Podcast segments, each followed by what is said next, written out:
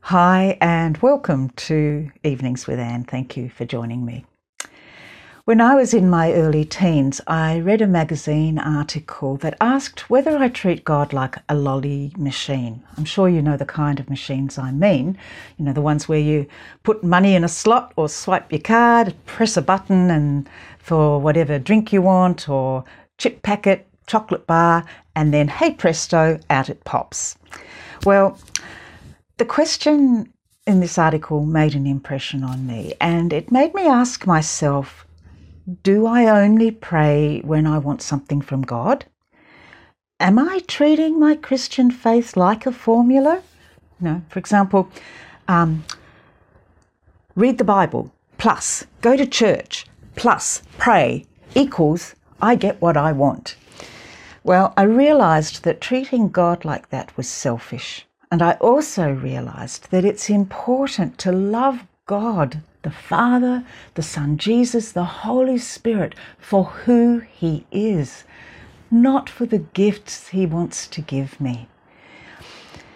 Jesus taught his followers to use a pattern of prayer that first and foremost focuses on God and who He is.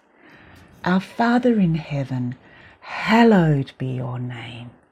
Your kingdom come, your will be done on earth as it is in heaven. Those four lines of the Lord's Prayer acknowledge who I am compared to who God is. With that awareness, I can then give Him my adoration and praise and offer him my time and energy so that he can use me to achieve his will on earth as it is in heaven.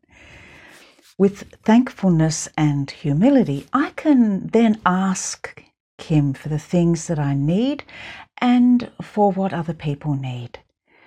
Give us this day our daily bread. God the Father knows what you need, and He knows what I need.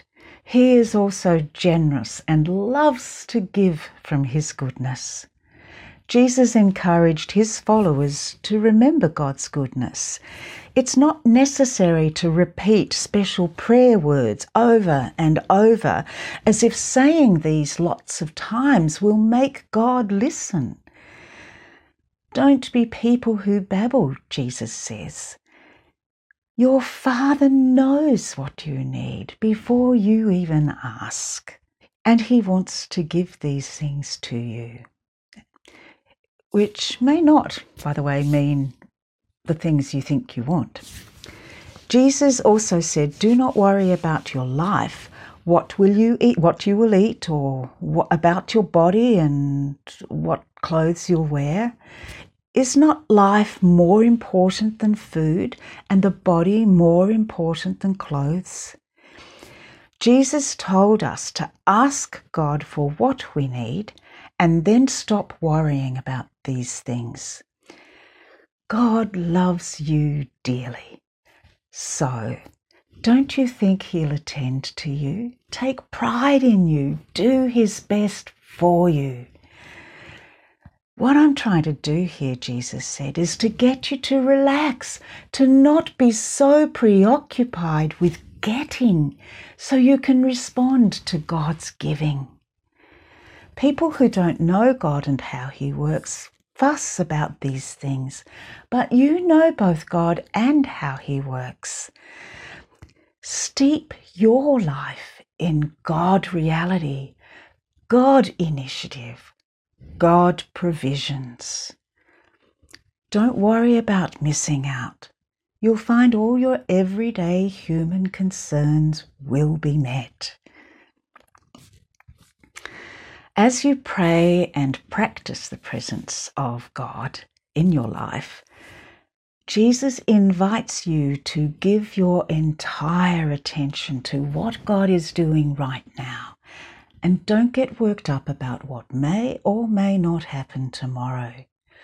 God will help you deal with whatever hard things come up when the time comes. Of course, our needs are not just physical, They can be emotional and spiritual, depending on what's happening in our lives at the moment. And God wants to help meet you in those needs as well. I leave you now with a prayer um, of trust. In light, defeating darkness, in wisdom, conquering foolishness, in f- trust, overcoming fearfulness. Jesus lives. In strength, coming to weakness. In health, rescuing from sickness. In hope, saving from despair. Jesus lives. In love, victorious over hatred. In forgiveness, dispelling anger. In glory, dispersing drabness. Jesus lives in joy growing from sorrow, in life rising from death, in God giving the victory, Jesus lives. He holds the keys of love, of peace. He holds the keys of life, of death. He holds the keys of heaven, of earth. He holds the keys of now and of eternity. Amen. I'll see you tomorrow. Bye for now.